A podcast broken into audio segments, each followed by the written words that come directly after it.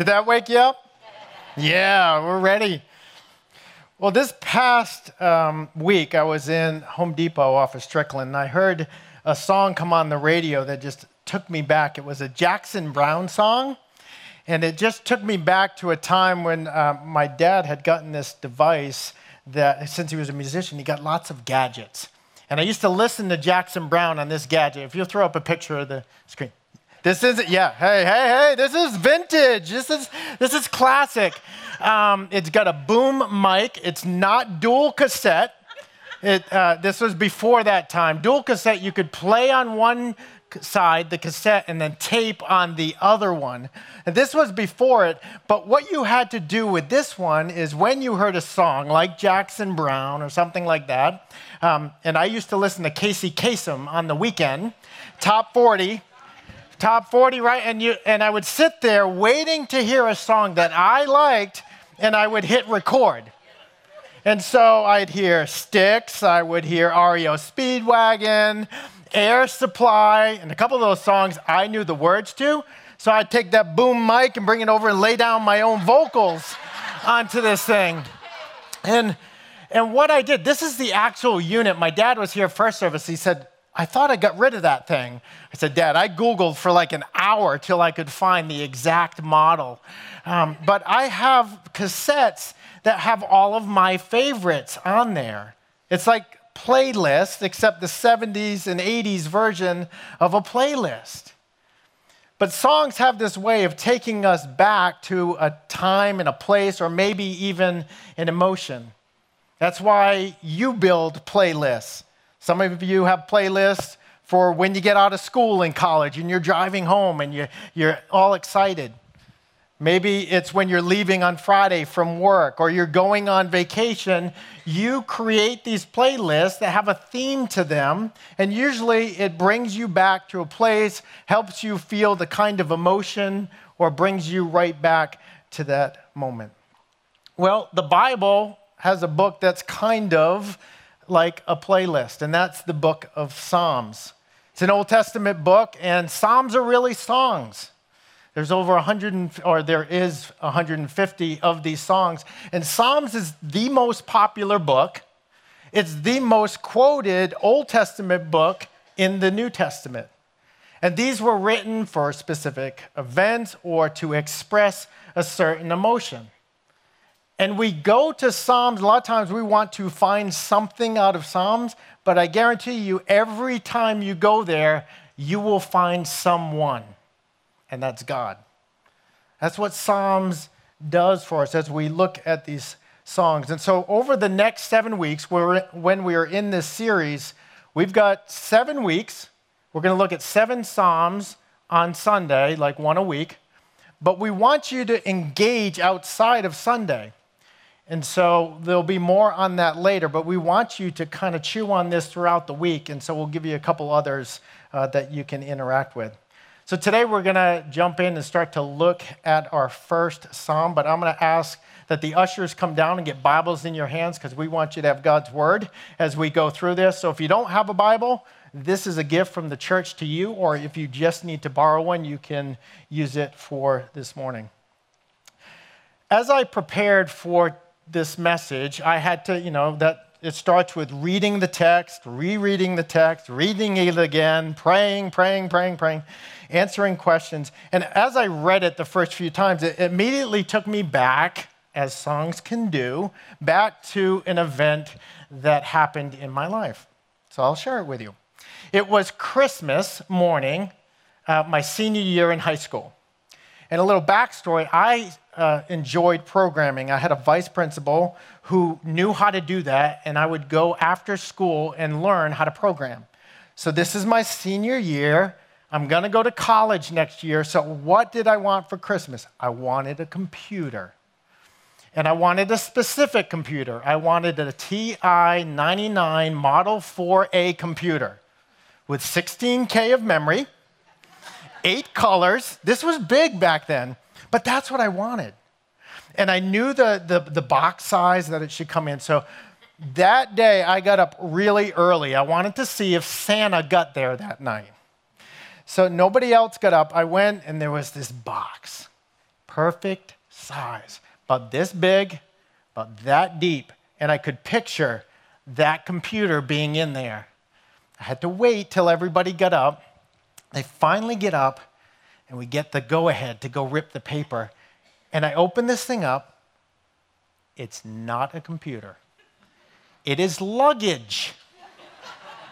Maroon luggage, fake leather, with a note from Santa that said, "Figured you'd need this going to college." Somebody in the first service said, "There was a computer in there, right, in the luggage?" I said, "No, that's it. I wanted a computer. I got luggage."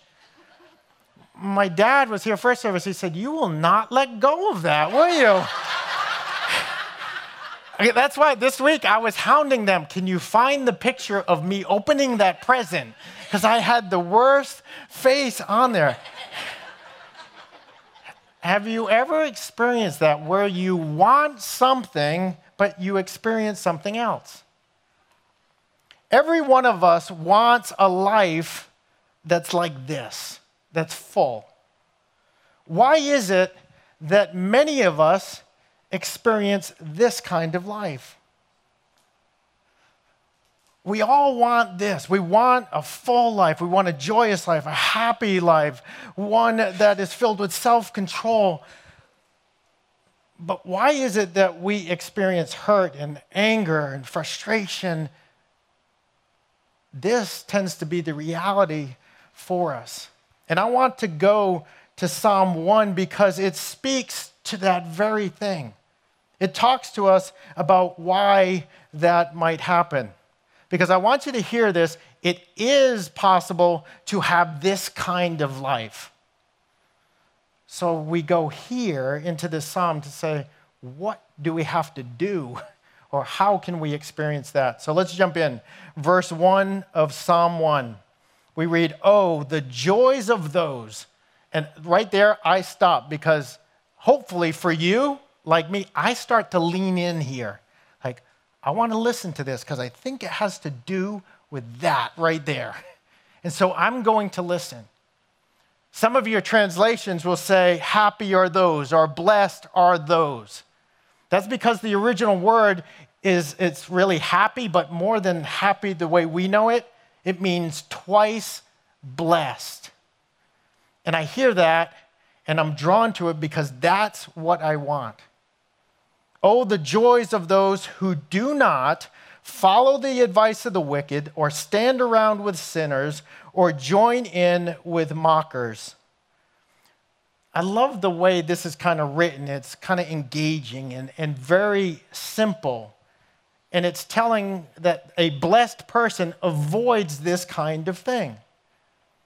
It's kind of a promise, but it's not a promise where, oh, if you do this, then there's good fortune if you have this good behavior.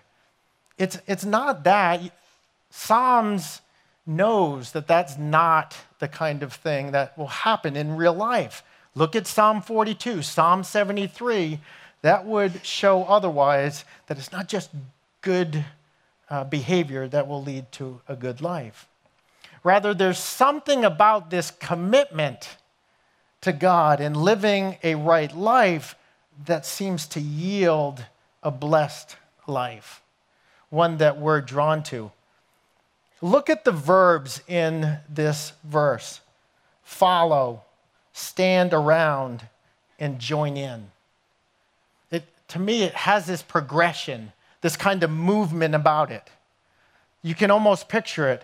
Following somebody, standing with them, kind of starting to listen, and then joining in with them. A progression, following them, standing, and then joining in. And the psalm says, we are not supposed to do that kind of thing with the wicked, with sinners and mockers. And I read that and I was like, well, I don't walk with the wicked. So what are we getting at here? What's this all about? And it's this. Attention influences direction. That who I'm giving my attention to, it will influence the direction of my life. as I let people influence me. These who are labeled mockers, sinners, and wicked, those are what the Bible would call the ungodly. What is it? It's simple. It's people who leave God out of their life or compartmentalize him to a Sunday. That's a Sunday thing. And so I'm not to follow, to stand, and eventually join in. But as I get on that progression, my attention will influence the direction of my life. This happens at all ages. It doesn't just have to be for the youth. I'm going to give an example of where this happened as a youth, but I've seen it play out in my life in other ways. In my home, my mom and dad instilled values in us and beliefs. They called them the Perryisms. So Dad would teach us the Perryisms. This is the way the Perrys live. This is the way you're supposed to represent and be respectful in society. And this was in 7th grade when this happened. And my mom and dad worked for the school system, so they knew everyone. Well, I lived out those Perryisms pretty good, up until 7th grade. Then I started following some people. Literally in the hallway, but following them. Friends, started standing with them, listening to them, and then joining in on what they were doing. It was art class. We had a substitute teacher. Well, my friends said, let's mess with the substitute today. So why don't we do this? He's having us draw a picture. Why don't we draw that picture the way an immature teenage boy would draw that picture? So I was like, this violates all the Perryisms. This breaks the rules of the principle. Rob, it will be fun. Just do it. I did it. I can tell you it was not a blessed day that day. I can tell you that influence, who you give your attention to influences your direction. Because the only direction I was going in was straight to the principal's office that day. I got my first detention. And then I had to go sit down with mom and dad as they sat and talked to me about who you let influence in your life and where that can lead you, because our attention influences our direction. All of us associate with people. All of us want advice or seek advice from others, and we want to be accepted from others. But Psalm 1 is telling us that those who are blessed are called to avoid seeking influence from the ungodly. So who are you following? Who are you starting to stand with? Because eventually you're going to join in with what they're doing, and the consequences of that is that right there. I've experienced it too much. We can do this in so many different areas. Think financially. What happens with all of this is we start to look at people and they appear to have what we want, and so we start to follow them. We look and we say, help me get financially, maybe to get caught up or to get just a little bit ahead. But there are so many voices out there that you can follow. And so you can do it the right way and save and have a budget, or you can start to play some of these schemes that get rich quick. You can gamble. I see people end up not only gambling, but then stealing. It started by just following, standing by others that are saying, this is for your family. And where it led was an endless search for money, never getting enough, and for some, you end up in trouble with the law. Happens in our careers. Fresh out of college, hey, pour yourself into this job. You do it, it will mean the world for your family. You're going to get promotions. With the promotions comes financial incentive. With that comes influence. But they don't tell you that you're not home and your family's going to be stressed. Your relationships are going to be strained, if not broken. And then you get on the other side of that and you realize the project never ends. There's never, like, getting ahead doesn't stop. And you're always living in fear because you're looking behind you to see who's going to overtake you and threaten your influence. Fitness. We look at people with all the different methods of how to look a certain way because the world seems to say, if you look like that, you know, that's great. You get all this kind of attention. The P90X body or the CrossFit. You start to follow that. We should exercise. This body is a temple of the Lord. We should. So don't hear me saying don't exercise. But we go and we expect that result, and I don't get the six-pack. I get like one little thing right there. And I puke all over myself from doing too many burpees.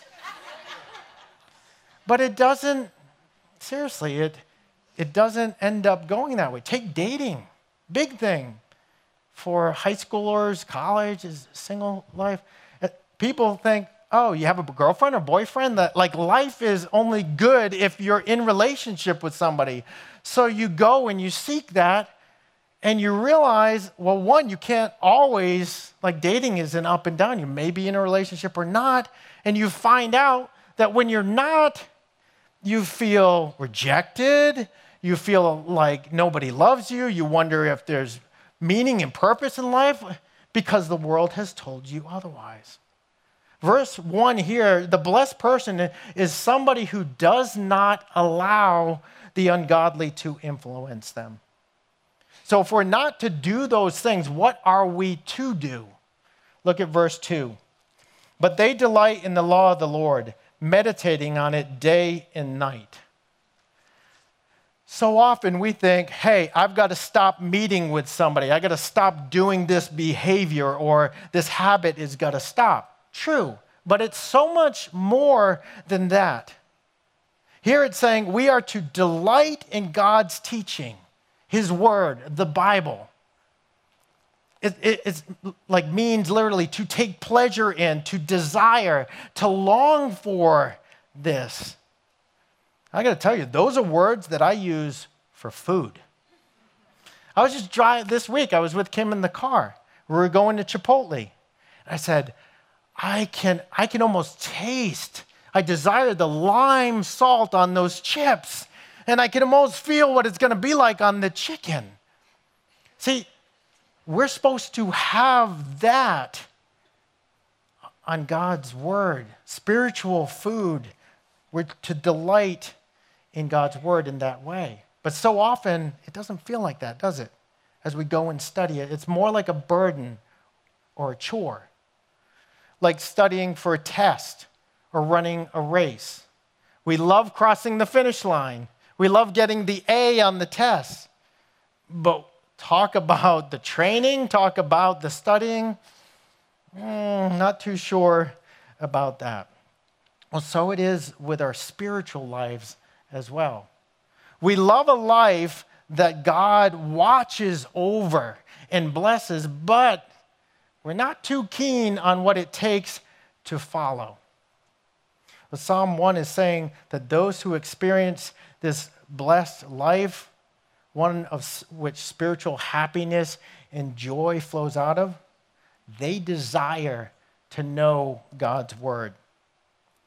And unless we seek the eternal, that we seek God and something eternal, we're going to turn to the temporary for sustenance. That's what we're going to go for. If we don't seek that, we're going to go here and we're going to realize the consequences. We're not only to delight in God's Word, but we are, it says, to meditate on it day and night. Whew. Meditate on it. What's that mean? It actually means to mumble to oneself, an activity to actually understand what you're reading. I have a great image for me that when I think meditating, I was in the hallway at IBM in 2000, 2001. I can't remember when this was. Just me and this guy in the hallway. And I'm behind him, and he's walking. No phone up to the ear. And I hear, what time is it? Except a little song, what time is it? I'm looking, he has nobody by his side. So I'm like, it is 11:10. And he doesn't acknowledge, like, thank you for giving me the time. Okay, we keep walking. And he says, well, if I'm going to do that, I'm going to need your help. I don't know this guy. I'm like, okay, I'll help you. My name's Rob. And then he turns and says, okay, just call me after the meeting's done. This was when the Bluetooth earpiece just came out. So I saw this guy mumbling down the hall like this. And what an image for me when I'm thinking of God's word as I read it in the morning, to be walking about like this guy in his daily life. He was doing something different, but I'm thinking about interacting with God's word enough so that I'm starting to understand it and internalize it, and that it will make a difference. Dietrich Bonhoeffer, who is a German theologian, he captures this really well in a book called Life Together that I want to read you a quote from. The word of Scripture should never stop sounding in your ears and working in you all day long, just like the words of someone you love. And just as you do not analyze the words of someone you love, but accept them as they are said to you, accept the word of Scripture and ponder it in your heart until it has gone right into you and taken possession of you. I love that word, possession. That it would take control of me, that it would transform me. I would be different because of time in the Word, that it would influence me. A blessed man, a blessed woman engages with God's Word in such a way. It's like meditation is to the soul, to this person, as digestion is to the body. That's how important God's Word is. So what would this blessed person be like? Look at verse 3. They are like trees planted along the riverbank, bearing fruit each season. Their leaves never wither, and they prosper in all that they do. And when I read that verse, I had two images come to mind. If you've never been to the back here where the community garden is, you need to go back there because it's an amazing site and the people are doing an amazing thing there. Ask them what it's all about, and they'd be glad to tell you. But as you're walking up that path, there are fruit trees that are along the path. I had an image of those, and then I thought of the river, the Neuse River, which is about 1 mile away. And so I emailed Aaron Shetler, who is one of the leaders there, one of the pioneers that helped get that started. And he is like a walking encyclopedia for horticulture and application stuff, and he's the most humble guy. And so I wrote an email, I said, hey, what if you planted those fruit trees not along the path, but 1 mile away at the bank of the Neuse River?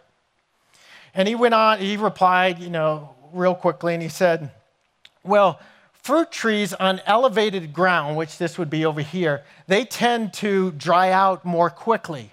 And then in a hot summer, they would not produce as much fruit because of the stress of not having enough moisture. They would drop their leaves. But then he said, but if you plant that same tree where there is constant moisture, like at the Neuse River, an endless supply of water, which carry the nutrients to the plant, then that tree would produce more fruit, a longer period of time, be able to not even flinch with the stress of the summer, the heat and the stress of the summer. And then he said something that I haven't ever thought about, and I just take for granted when I look at a tree. Here's what he said, I wrote it down. Rob, when you see an impressive tree at maturity, you are seeing an organism that grew in an optimal environment with access to proper nutrition and moisture, which made it manage stress more gracefully. You see, trees and Christians need water. We, as Christ followers, we need spiritual water. If we want to see the fruit in our life, we need that spiritual water. And so here's the truth. My fruitfulness depends on where I put down my roots. Again, if I put my roots down to the visible world, to get by in life, then my well-being is going to rise and fall with how that is going. How are the relationships going? How is Kim liking me right now? How's Donnie think I'm doing in the job? How's that little retirement I got from IBM? Is the 401k doing okay? If that's where I put down my roots, then my well-being is going to rise and fall. That is not a planted life. That is a movable, shakeable life. Our roots need to go down into something much deeper. And in the Bible, you read the Spirit of God is often related to water. You see Jesus in John chapter 4 and 7 talking about this Spirit of God being the living water, that you will never thirst, for those who believe in him are given the Holy Spirit, the Spirit of God, that endless supply of living water, that life. See, those who live in such a way to put down their roots, fruit isn't a luxury then. Fruit is a byproduct of living out that kind of faith where we're knowing and we're acting. And that's the key, an active faith. Sure, we all here today and we're getting to know, okay, we're to know to avoid ungodly influence. And we are to delight in God's word and meditate on it. We know that. That's important. That's good. But that doesn't get us this. It takes more than that. We have to know and we have to act on what we're learning. The brother of Jesus, James, says this, chapter 1, "But don't just listen to God's word. You must do what it says. Otherwise, you are only fooling yourself. For if you listen to the word and don't obey it, it's like glancing at your face in a mirror. You see yourself, you walk away, and you forget what you look like." There's this tie here of waking up, looking in a mirror, and it's connecting it to looking into God's word, to the truth. There's a connection. We've all seen the guy who has woken up, looked in the mirror, and his hair's all over the place. Not a problem for me. Sleep in his eyes, but turns from the mirror, and then you see this guy in Starbucks. And you're looking at him, and you're like, I don't say this, but dude, did you look in the mirror today? You would have combed your hair if you did. Did your family say to you, "Are you going out like that?" "Yeah." "You better go check in the mirror again." "Why?" "Just get back there."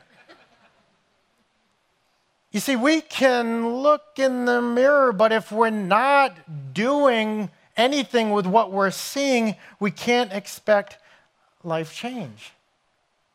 On Sundays, we're coming in, we're looking at God's word, we're putting it before us like a mirror and seeing God's magnificence. We're seeing his faithfulness, his love, his mercy. We're seeing our inadequacies, but we're drawn to him. But if it ends right there, we all leave knowing we can't expect life change. We've got to do something about it. Look at verse 25. "But if you look carefully into the perfect law that sets you free, and if you do what it says and don't forget what you heard, then God will bless you for doing it." God blesses those who know his ways and live them out. And this kind of life doesn't happen by default. It takes intention. It takes practice. "Yeah, but I'm busy." Okay. If you're doing zero of this now, take 5 minutes. And here's how I'll say divide up your 5 minutes. Spend 2 minutes reading God's word and spend 3 minutes living it out. So often we can just know, help me know God's word, help me know God's word, spend all of our time here, but we're called to live this out as well. And we want to help you practice. So on the screen, you'll see a Facebook page that we would love for you. If you're on Facebook, subscribe to LifePoint Summer Playlist. If you're not on Facebook, then grab your pen and on your Connect card, just write Summer Playlist. What's this all about? If you're on the Facebook page, then for the next 7 weeks, what we're gonna do, every day we're gonna post a psalm, starting tomorrow, post a different psalm. And then we want you to interact with it. We will post, hey, here's the psalm, here's our observation on the truth, and here's application of what we're seeing, i.e. the living it out. And we're hoping that you will engage, you will read the psalm, and then you read it in such a way that you're saying, what does it say? Not what I want it to say. What does it say? And what am I going to do about it? And at the top of the page, there'll be a post that's pinned. It will stay there the whole time. We just give a method that you could use. You may already have one. Great. You don't have to look at this. But this method's called SOAP. Scripture, observation, application, and prayer. Go there, read what it's about, and then when the psalm comes out each day, use that to reflect, to understand, and then to live it out. Because a growing spiritual life, one that's stable, it takes action. I can't meditate for you. You cannot live out godly ways for me. I have to do that. You have to do that. And you and I have a choice on what we want to do. We know where our ways lead. We know where they lead. But look at verse 6 of Psalm 1. This is where we'll leave it today. Look at what God promises for those who follow his ways. For the Lord watches over the path of the godly, but the path of the wicked leads to destruction.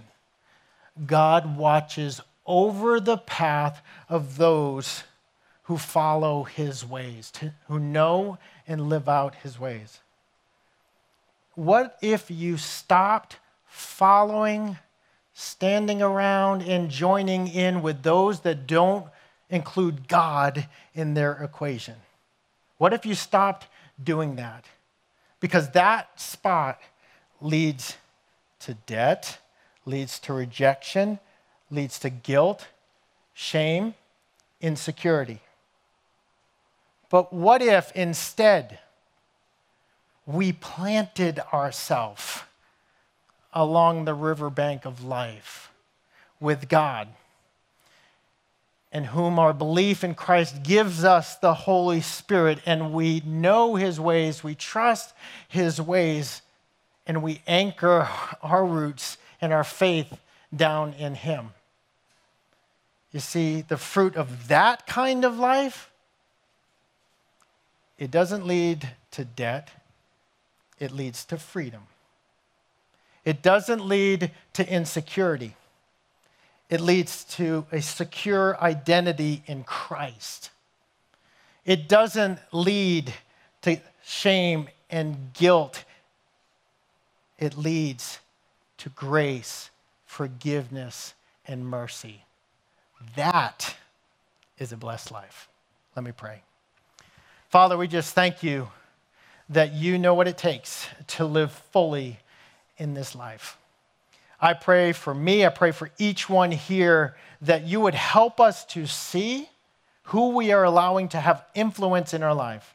Lord, don't remove us from the world, but may we be in it and living out your ways. And that we would seek influence from godly people, and then help us to not only know your ways, but to step out and live them. May you be glorified, and in the process, we be blessed. And it's in your Son's name I pray. Amen.